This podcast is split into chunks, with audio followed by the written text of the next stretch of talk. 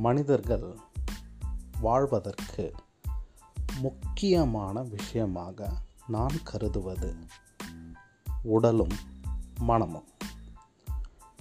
இந்த உடல்நிலை சரியில்லை என்றால் அதாவது இந்த உடலுக்கு ஏதேனும் இன்னல்கள் வந்துவிட்டால் மனநிலை கெட்டுப் போகிறது. அதே போன்று மனநிலையும் சரியில்லை என்றால் உடல் கெட்டுப் போகிறது. அது மட்டுமின்றி மனிதர்கள் தவறான முடிவுகள் எடுக்கின்றனர். தனது மனநிலை சரியில்லை என்பதால் தன் உடலையே அவர்கள் வற்புறுத்தி கொள்கிறார்கள். தவறான பழக்க வழக்கங்களை பெற்று அது மட்டுமின்றி உடலிற்கு தேவையான விஷயங்களை செய்ய தவறுகிறார்கள். இதனால் உடல் கெட்டுப்போகிறது. ஆகவே உடல்நிலை சரியில்லை.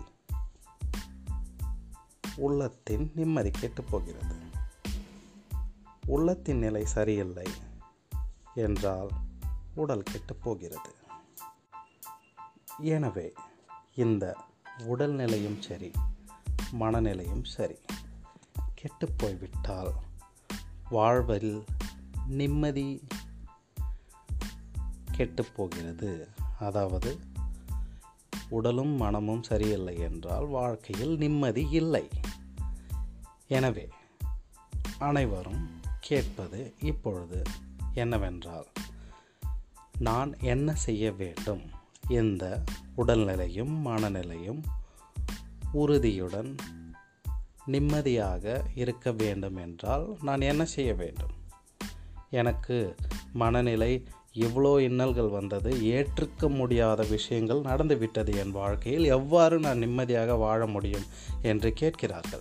அதே போன்று உடலின் எனக்கு ஆயிரத்தி எட்டு பிரச்சனை இருக்குது என்னென்ன எது எதேதோ வழிகளில் வந்து எனக்கு இப்போ உடலில் நிறையா பிரச்சனைகள் இருக்குது சுகர் இருக்குது பிபி இருக்குது கிட்னியில் பிரச்சனை இருக்குது இல்லை கொடிய உயிர் உயிரை கொள்ளும் நோய்கள் இருக்குது இது எல்லாமே இதனால் எனக்கு நிம்மதி கேட்டு போச்சு. இது எல்லாத்தையுமே ஒரு பெரிய ஒரு ஆழ்ந்த ஆழ்ந்த ரிசர்ச் செய்து பார்த்ததில் ஒரே ஒரு தீர்வு தான். காணப்படுகிறது. ஏற்றுக்கக்கூடிய பக்குவம் நம் உடலுக்கும் சரி உள்ளத்திற்கும் சரி. எந்த வகையான இன்னல்கள் வந்தாலும் சரி அதை ஏற்றுக்கொள்ள பழகிக்கொள்ளுங்கள்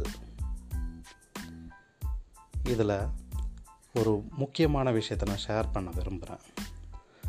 நம்ம வாழறதே சாகிறதுக்கு தான் அப்படின்னு தெரிஞ்சிடுச்சுன்னா